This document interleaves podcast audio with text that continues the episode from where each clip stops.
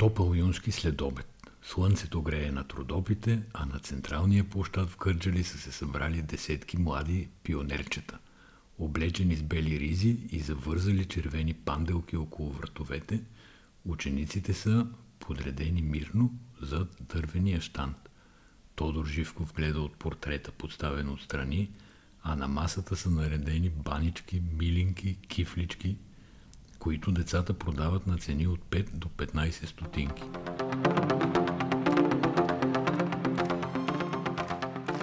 Началото може и да прилича на разказ на Йовков, обаче не е, а е всъщност началото на някакъв скандален материал в Булевард България. А материалът е скандален, защото случката е скандална. Милко Багдасаров, много известен бесепар в Кърджалийския регион, се оказва директор на училище. Изкарал е децата навънка, възвързал им е червени връзки като на пионерчета и малко сини като на чавдарчета и разиграват на 2 юни 21 година сценка от миналото, като най-добре представилите се, не знам точно какво се има предвид, но най-добре представилите се на този панаир ще получат награди, почивка и нещо подобно. Здравейте, вие слушате животът и други неща. Здравейте! Имаш ли коментар? Била ли си пионерче? Да, за малко, между другото. Била съм чалдарче колкото трябваше и пионерче за малко. Е, какво да ти кажа? Мисъл, това са... не са виновни децата, със сигурност. О, не са виновни децата. Разбира се, обаче политическата пропаганда в училищата е забранена. Искам да кажа да си имаме уважението и да не облъчват децата с глупости и да, им, да ги карат да продават а, банички на, за 5 стотинки Още по-хубаво щеше да бъде глупостта в училище да бъде забранена и то от а, ръководните кадри, учители, директори и така нататък. А Милко Багдасаров, той е известен там в района, порче е известен комунист или социалист, както ти каза. Второ, това училище е елитно училище, не е какво да е кърджалийско училище и той го е поедисал като директор вече в червено. От цялото училище. Да, цялото училище е Бонисово вчера.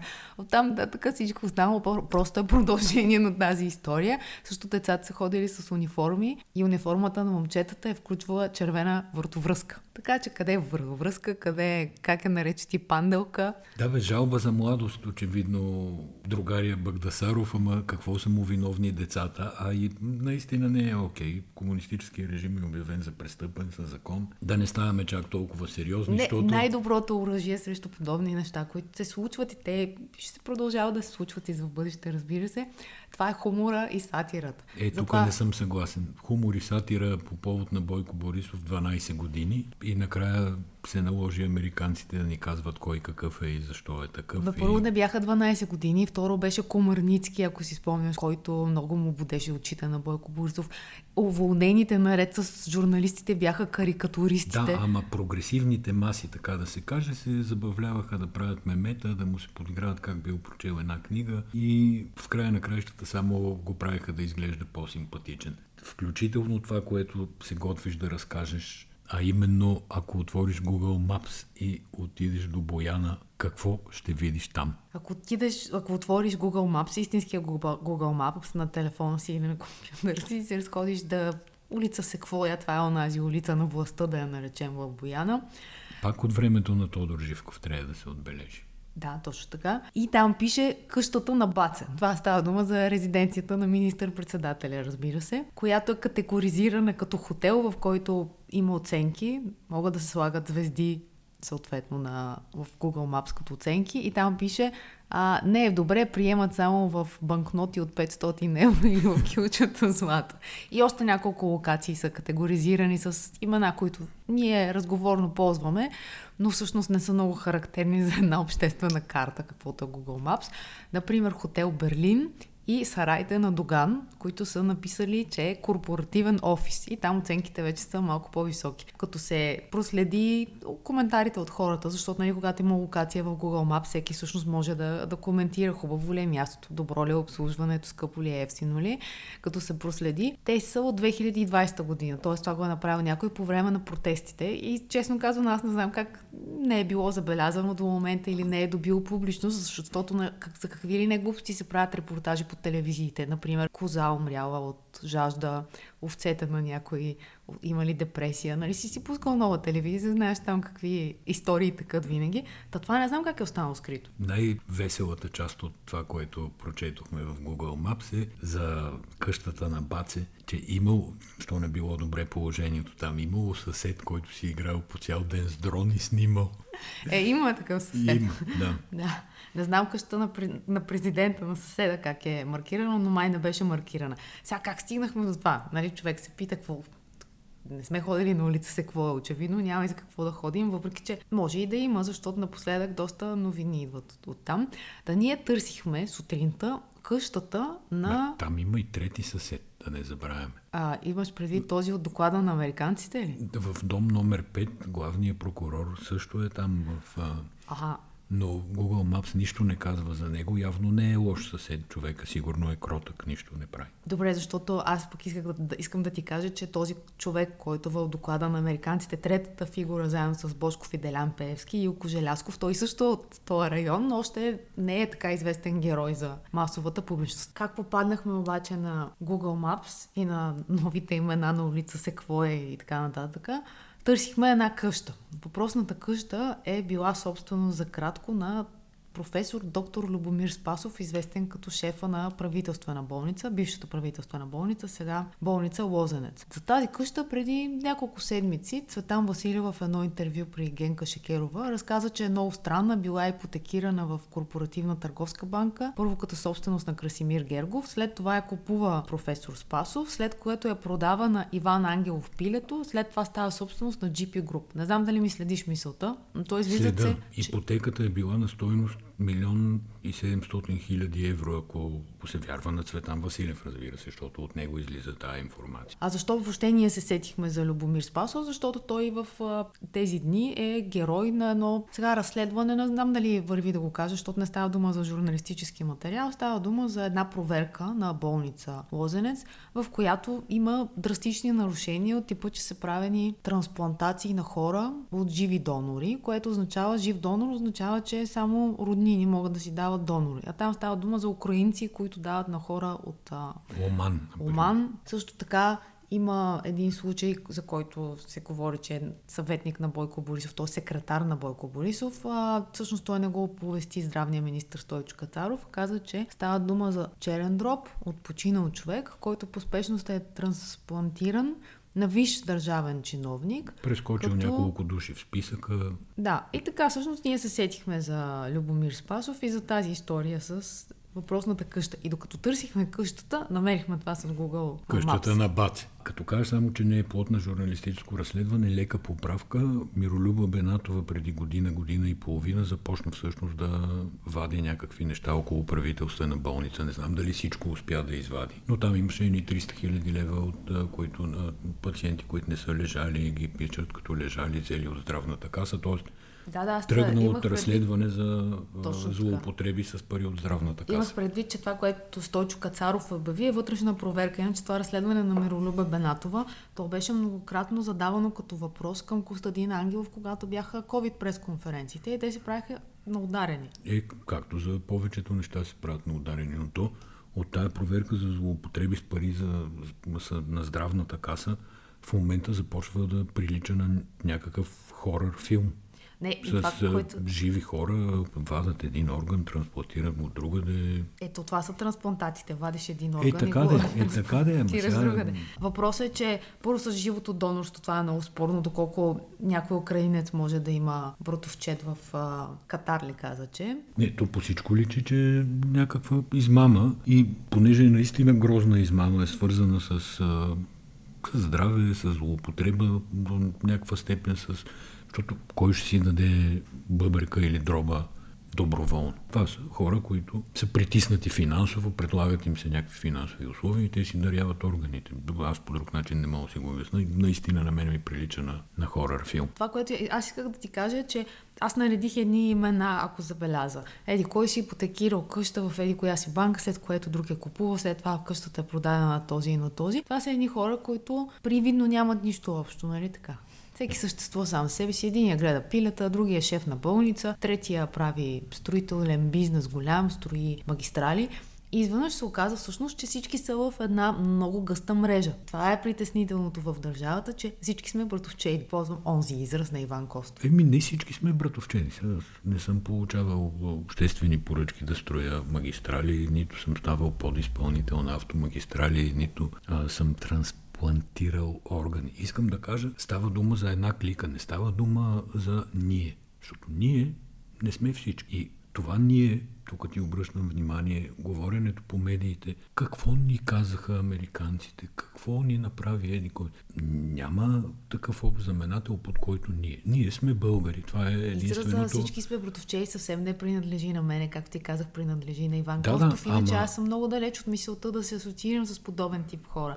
Идеята ми е, че наблюдавайки вече ние като медии, отделни бизнеси, отделни държавни институции, ние рядко знаем за тези връзки, които съществуват. И това трето лице, третия човек, който извадиха в доклада си а, американците с санкциите и око Желясков, всъщност това е едно доказателство как един чиновник може да бъде полускрит, защото той неговата кариера може да се проследи публично, но всъщност един човек, който минава през а, сектора енергетика и през сектора служби, прави кариера още от държавна сигурност, след това бива назначен от още от първото правителство на Бойко Борисов и минава през ТЕЦ Марица Изток 2, когато между другото ТЕЦа се отказа от студения резерв и въобще не се яви на търг, за да може да се яви ТЕЦ Варна на търга за студения резерв и малко по-късно беше купен ТЕЦ Варна от Ахмед Доган.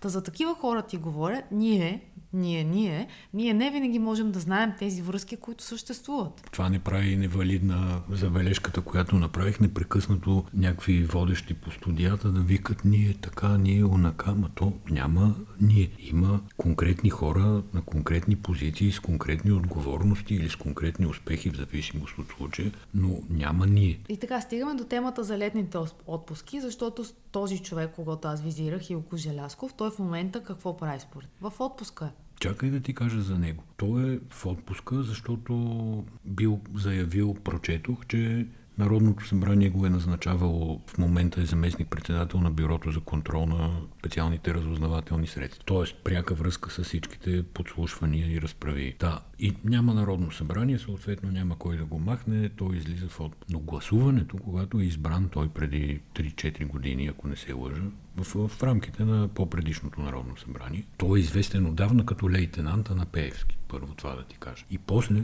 за лейтенанта на Пеевски, т.е. човек известен с това прозвище, са гласували всички налични 73 депутата от ГЕРБ, всички налични 23 депутата от Движението за права и свободи. И, и, и понеже не стигнали, понеже не стигнали и тая върла опозиция БСП, е дала 11 гласа, за да бъде избран. И това пак не сме ние. Да, но това пак е тази да. къста мрежа, за която ти говоря. Това са едни неща, които на пръв поглед, прекарвайки ги през филтъра на политиката, не можеш да да намериш логика. Защо 11 човека от БСП гласуват за него? А между другото Бойко Борисов каза, повод на това назначение, а, те са си го избрали. Тие в парламента са си го избрали. Тоест не го е избирал, той не е негова отговорност. Но каза и още нещо интересно и то пак беше по отношение на отпуските. Ставаше дума за шефовете на службите, които да, бяха нямаше в отпуски. журналист, който да му каже цялата ти парламентарна група е гласувала. И кога парламентарната група на ГЕРБ е гласувала нещо, което Борисов им е казал да не гласуват или обратно. Абсурди. А колкото до това дали е имал журналист или не е имал журналист, не знам дали си чел, обаче доста се коментира, че в момента по пресконференции се случва едно бомбене. Това е думата. Когато някой журналист с малко мозък в главата си иска да зададе въпрос и веднага върху него се включват журналистите от, как се каже, Радио К2 и Блиц, които агресивно го надговарят и започват да задават въпроси, така че говорещите да могат да отговорят избирателно, естествено, на втория пит. Но, но Бойко Борисов каза нещо интересно, което го коментирахме с тебе, че той е подписал отпуските на шефовете на службите. Да, и те се съветвали с него дали да се върнат на работа. И той им казал, абе, върнете се, нали? защото ето виж как ви говорят, сега се едно, че не искате да работите с правителството. Тоест, направи самопризнание, умишлено или не, че шефовете на националните служби за сигурност, те не са негови лични хора. Те би трябвало да са нарича се Държавна агенция за национална сигурност. ДАНС, а не БАНС, Бойкова агенция за национална сигурност. И това са нали, части от едно грозно лице, което се проявява непрекъснато. Това за журналистите гледах през конференцията на Васил Бошков, да го наречем, където Илияна Беновска взе думата, за да прави някакви уникално абсурдни внушения. Как пита го Бошков дали е ходил, дали се е договорил с Сретен Йосич да убиват Бойко Борисов. И Бошков вика, да бе, ходих до Белград, ама не ме пуснаха в затвора на Свиждан. Само штрих тук давам по въпроса. Да си спомним тези от а, Блиц, които даваха тест за наркотици на Илчовски по време на изслушването в парламента. Те според мен ходят на планьорки предварително някакви, там им раздават роли и те се впускат вече готови да спечелят, ако не Оскар, то поне Аскер. И да. Добре, да си поговорим малко за санкциите, които бяха наложени от две американски институции.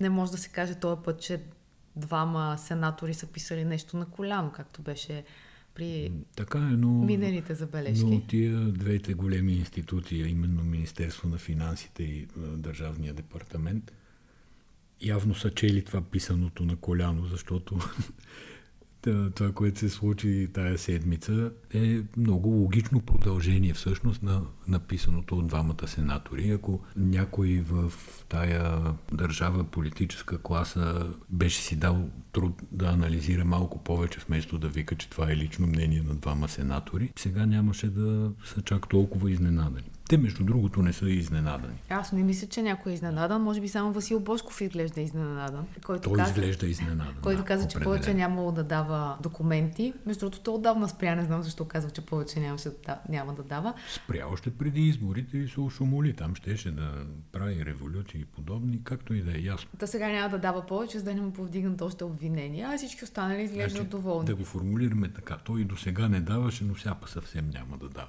Да, но пък ще дава пресконференция. Очевидно, защото не е спирал всеки ден да говори. А и кои са тримата души? Това са въпросният човек, който Желясков, за когото говорихме преди малко. Как го нарече ти сивия, сивия генерал? Не сивия... Не, лейтенант на Певски, лейтенант, така го нарича. Да. Така ли иначе, човек много близък до ДПС, много близък даже според мен до, до Ахмед Доган, а не само до Певски. Другите хора са Васил Бошков и Делян Певски и няколко хора от политиката, от, бих казала, от назначения на ГЕРБ и на ВМРО. Те си такива. Това са Александър Манолев, който е известен с къщата за гости. Защото като излезе едно име и ти цял живот. Кой е Александър Манолев? Е, он е с къщата да, за гости. Аз съм малко изненадан. Сега това Манолев нито е някаква важна фигура. Прочетена книга е случай му е известен. Нали, чак да го обявяват за санкциониран от Съединените щати ми се вижда малко прекалено.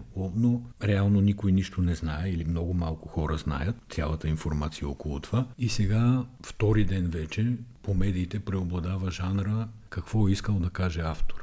Нали така? И реално никой не знае какво е искал да каже автора. Какво е искал да каже автора, честно казано, и аз не съм много наясно. Имаш предвид автора Министерство на финансите на Съединените Американски е, да. щати и Държавния департамент. Така наречените американци. Какво искат да кажат американците на нашите хора? Аз имам някаква моя лична версия. Иначе какво искат да кажат американците, нямам нямам идея, но със сигурност за Певски се е знаело, че ще бъде в този доклад. Съответно, за това говорят и неговите действия по продажба на медии на хотел Берлин. А, да, ти го спомена. Тъмън да кажа на нашите слушатели, ако някой го е закъсал за жилище или иска нещо в Бояна, така на хубаво място, хотел Берлин се разпродава под формата на апартаменти. Ага. Може да си купиш цял етаж, може да се обединят няколко апартамента, може да си купиш един отделен апартамент. Избор има. Да, и освен това има много добра оценка в Google Maps, се разбира. Много приветлив собственик и шеф пише в... така че ви се дигне рейтинга, може и под найем да. да го давате. За мен е имало някакъв тип преговори за това да бъде вкаран Васил Бошков. Защото сега, когато Васил Бошков е в този доклад, аз виждам, че хората, които симпатизират на ГЕРБ, първо са много доволни, защото има и друг разговор. Тоест разговора не е само за лицата, свързани все пак с последните години управление, защото има Нолев и е такъв и останалите хора, които са от агенцията за българите в чужби, не са продавали българско гражданство. Това е Те ясно. патриоти, да. иначе, които са продавали на всякакви, да не казвам какви българско гражданство срещу кинти, но иначе са страшни патриоти. Да, но тук наистина е страната на неограничените възможности. Очевидно можеш да си присъдиш а, орган, е така по втория начин, може да си купиш... В правителствена да, болница. Правителствена болница. Това е уникална сценка. Наистина е холивудски сюжет. А той всъщност шефа на правителство, а той е национален консултант по трансплантации. С него имаше, ако си спомняш, скандали с едно дете, на което, което трябваше да замина за Германия. Обаче той каза, че няма нужда, защото тук в България се правили много хубави трансплантации. Детето беше на хемодиализа, той казваше няма страшно, то може да почака още две седмици, три месеца, четири месеца. И накрая след голям публичен скандал, 2017 година беше това нещо, това дете замина и имаше успешна операция. Даже мисля, че не се и върнаха от Германия. Това семейство няма значение. Та, та такива неща случват. И всъщност сега да се върна на мисълта си, какво става? Става, че е, всички са много доволни от присъствието на Васил Бошков. Той е крайно изненадан. Няк, някак си цялата политическа част се размива. Той е малко извън, смисъл, Бошков е малко извън контекста, защото наистина, както казваш, всички останали са свързани с власт и властови ресурс. Пеевски беше депутат и е депутат от дълго време, има магистратски имунитет. Ясно е влиянието му чрез политическата партия Движение за права и свободи, които продължават да казват,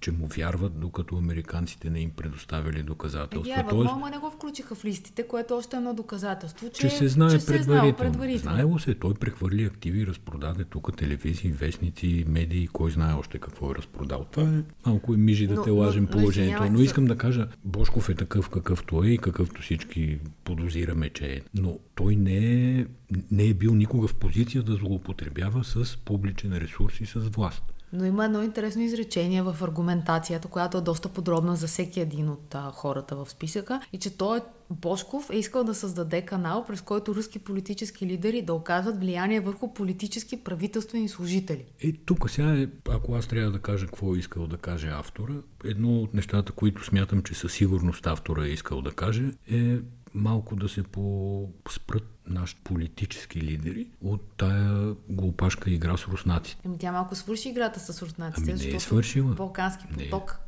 не, не е свършила. Е факт. Води се хибридна война на много фронтове. Разбира се, тая война с а, турски поток, Белене и така нататък. Това е просто начина по който България всяка година плаща по 3-4 милиарда на Русия. Плаща данък Русия. Един приятел беше сметнал за последните 10 години и беше стигнал до извода, че точно между 3 и 4 милиарда под една или друга форма България плаща всяка година на Русия. Но проблема тук с Русия не е економически, проблема е геополитически и и политически. Защото тия мрежи на влияние, те те създават корупцията. Тя корупцията позволява, корупцията прави то турски поток, по който да тече руското влияние. И направи а, гръцката връзка, нали? Така също корупцията. Да, това е, ако автора е искал да каже нещо, искал е да каже, че меко казано не е приемливо на страна член на НАТО тук да има агенти на руско влияние, шпиони под път и над път. А Имаше още едно изречение е за Бошков. Интересно, това е корумпирането на политически лидер, нали така? Така. И сега тук какво е искал да каже автор? Искал е да каже нещо, обаче е дал възможност на тая група, която подкрепя сляпо, да кажем, ГЕРБ, да вика, ами ето, Пошков е подкупил Александър Паунов или Майя Манова. Ти си чел вестник 24 часа. Издай се. Там много неща съм чел и много изказвания съм слушал. То си е опорна точка, която върви. И сега тия мозъци, ако се запитат за какво по дяволите му е на Бошков да подкупва Александър Пълнов, който вероятно има членска маса равна на а, тесния му роднински кръг и няма абсолютно никакво влияние в политиката. Майя Манолова по времето, по което тя е търсила от него подкрепа за кметските избори, също нямаше никаква власт. Омбудсман беше тогава. Така че няма никаква логика и се надявам повечето хора да не се връзват на тия глупости. Не има нещо друго, че думата корупция означава, че единият човек има власт, а другият човек иска да се възползва от тази власт и затова плаща. И това е корупцията. а, а Паунов не мога да го впиша в тази властова схема. Губи ми се просто. Да. Така че те думите имат значение, хубаво да, да ги четем тия значения. То в едно такова съобщение, да кажем, като в ония деншното, са важни две неща. Нещата, които са казани и нещата, които не са казани. Той е политически лидер. Не е казан. И не знам защо не е казан. Ето, това е интересният въпрос. Те на практика се казаха неща, които всъщност другите неща се знаят. Те са публични факти, даже се знаят и за други хора, не са само тези. Защо би, т.е. Би, бихме ли очаквали някакви последици? Защото заглавията варират от край на Пеевски, на ерата Пеевски, до това, което преди малко говорихме, подкупвания човек е Паунов, т.е. от много големи очаквания до тотално неглижиране. И не е до изказването, не е до аргументирането. Това показва. И също беше възможно да бъде леко подменен дебата с това как ам, едва ли не ще се обжалва това решение, което само по себе си е много смешно. Е, аз чакам да обжалват, защото покрай обжалването толкова тайни ще станат явни, защото при обжалването ще трябва да се аргументираш. Да, може би единственият човек, който трябва да е принуден да действа, това е главният прокурор, защото ако става дума за корупция, това е нещо, което вече е в неговата сфера, включително специализирания съд и прокуратура. Тоест, останалите могат да се изявяват като анализатори, докато главният прокурор, ако е повдигнал 19 обвинения срещу Васил Бошков, а Васил Бошков е в един документ заедно с Делян Певски, трябва да преразгледа сигналите срещу Певски, може би или да образува нови. Но ти не знаеш, че тази сутрин главният прокурор е разкрил огромна пратка наркотици в Сливенско. Не, аз не знам, че подобно. знам, но видях, че си го е поснал с българското знаме и с американското знаме в Твитър. А ти знаеш ли всъщност пък след това, че главният прокурор е отишъл в Плодив, в Капана, където случайно е заснет, случайно тук слагам кавички, е заснет да пие, да пие кафе с ам, Митко Чорап. Това е онзи човек, който беше жертва на, на агресията на един собственик на заведения в Капана, за когото се писа дни наред. И окръжният прокурор на Пловдив, който се казва Румен Попов и тримата, Митко с чорапите, главният прокурор и другия. Той не излиза от сценария. Прокуратурата, откакто той стана главен прокурор, играе ролята на партизанин, на Робин Худ, защитник на бедните, нали, бедните, унеправданите. Това изобщо не е ролята на прокуратурата, нито по закон, нито по демократично устройство, нито по нищо. Но... Това сравнение с Робин Худ и Митко с чорапите е доста добро, защото цялата сцена там, тя беше преди колко, преди 10 дни се случи този инцидент и, имаше много голям патос около него. Имаше критици хора, които казват, бе, нали, дайте по-малко, не мож, по-леко, не може да казваме Митко с чорапите, че е талисмана на центъра на Пловдив, на Капана или на Пловдив, не разбрах точно. Но така или иначе имаше много голям хайп около това, имаше страшно много публикации, имаше хора, които се събираха да му купуват чорапите на Митко и нормално главният прокурор и той да се снима с тия чорапи. Може и да си е купил чорап на, на американски знаменца. Да, но някой поставя въпроса, кой, кой всъщност снабдява Митко с чорапите. Да не го повдигаме. Това е...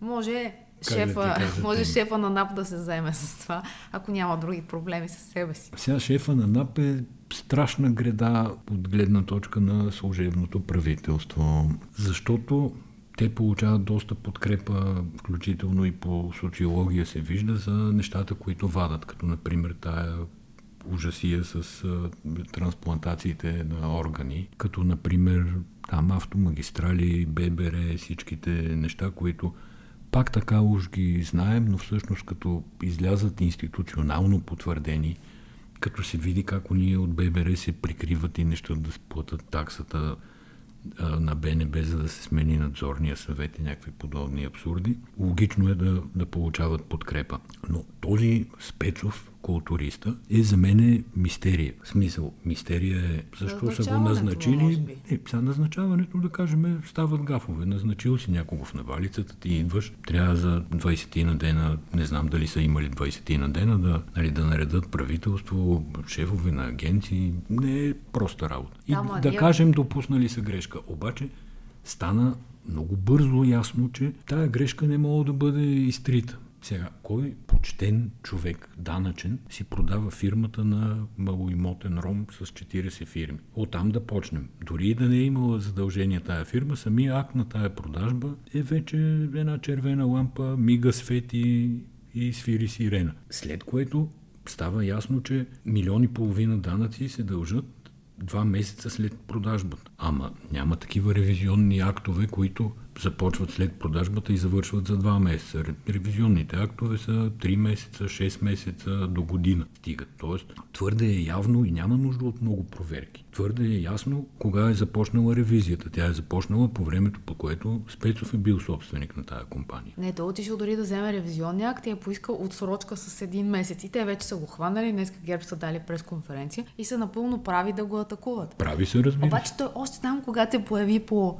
без дрехи, само по мускули, като се появи, беше ясно, че това ще бъде хилесовата пета на служебното правителство. Прекалено много привлича да, вниманието. Пропуснаха бързо да го махнат. Това е цялата работа. Още като се разбра покрай тая фирма, че е продал на кого я е продал и че тая фирма дължи милиони и половина данъци, Мерси, довиждане, приятно ми беше, ние сме се объркали, желаем ви успешна кариера и с това този матч щеше да свърши, а не по този гротеск начин, по, по който приключва сега. Не знам дали Чунеска Сен Василев, служебния а, министр, каза, че имаше въпрос зададен от а, Беновска пита или някой друг пита, няма значение, какво ще се случи и той отговори, че е даден прокуратурата органа, който ще разследва. И те питаха, ама кога, кога? И той каза, ами питайте Гешев. Да, да, тя прокуратурата може да си разследва и нека си разследва, но това дали да го остават на този пост или не, не зависи от прокуратурата, зависи зависи от а, конкретния случай министъра на финанси. Да, да, така, както да кажем шефката на кабинета на Бойко Рашков, която беше учредителка на партията на Васил Бошков. Между другото, доста удобно си подаде оставката, аха, няколко часа преди да излезе писмото от американците. Напълно случайно нищо не е знаела жената и Бойко Рашков нищо не е знаел, никой нищо не е знаел.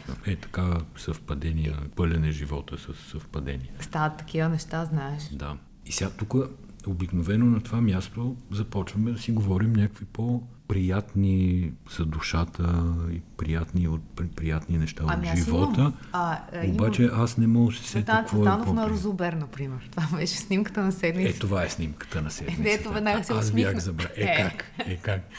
Имаше, върват страшни шегички, защото бяхме пуснали там в фейсбук страницата, че това е прилича на новата обложка на Лукум обикновен. И приятели... Те много хора направиха тази асоциация и направиха колажи. То просто беше очевидно. Приятели предлагат да е на новата банкнота от 2 лева и така нататък. Много е забавно, но Цветанов прилича на... Има един актьор от шоуто на Слави Краси Радков, Радков който често се прави на бабичка. Е, на, на това нещо ми напомня снимката на Цветанов насред Розобера с това смръщено небе над него. Пени облаци се задават, а той усмихнат но, с качулка. Но ако трябва да спазвам стилистиката на днешния подкаст, какво искал да каже автора с тази снимка според теб? Е, това и аз не мога да разбера. Автор сигурно искал да каже колко се грижи господин Цветанов за българската економика, за закъсал ли Розобер, но е казал много други неща без да иска, малко като с американския сигнал казали са едни неща, а вътре могат да се разберат доста други неща. Гледна точка иначе на приятната част, свърши този сериал Кейт с Кейт Уинслет, Меро Тистаун, но въобще няма да говоря за сериала, ще говоря за едно интервю, което беше дала Кейт Уинслет за, за ролята си и аз съм много впечатлена от нея. Тя играе една а, детек, детектив, а, която има семейни проблеми, си на нали, се е самоубил. да говорим за сериал. Кажи Само за... да там образ къде... искам да кажа да. жена с проблеми, ама то всички жени с проблеми, така или че шегувам се. А, тя обяснява как е влязла в ролята. Тя е била прочела сценария, две години го е мислила, срещала се с жени в състоянието, в което е нейната героиня, именно самотни майки, загубили децата си, срещала се с психолози. А накрая имаше много интересни неща от типа вече, когато излиза плаката и те и правят с фотошоп ретуш на лицето. И тя казва, моля ви се, моята героиня, аз знам как изглеждам, аз знам как изглежда Мер. Тя има бръчки, аз имам бръчки. И всъщност, кое е успеха на този образ? То е, че той е изключително достоверен. Тя играе, ти гледаш и вярваш, че Кейт Уинслет е мер. Това е десятката в този сериал и наистина нейното интервю в Нью Йорк Таймс е уникално. Мога да отворите в Булевард България, там сме го, не знам, преразказали, преразказали да, по-скоро. Искам само да цитирам преди. още нещо от края. Това е бащата на Кейт Уинслет и се обажда, за да каже, че не е лоша тази роля, дето е изиграла. И казва накрая, обаче, нали, знаеш, моето момиче не бива да лежиш на лаврите си, защото си толкова добра, колкото е последната ти роля. Да, добре. Много ви благодарим, че бяхте с нас. Прекрасно си прекарахме, аз и Сибина, забавлявахме се. Надяваме се и вие да сте така. До следващата седмица. Чао!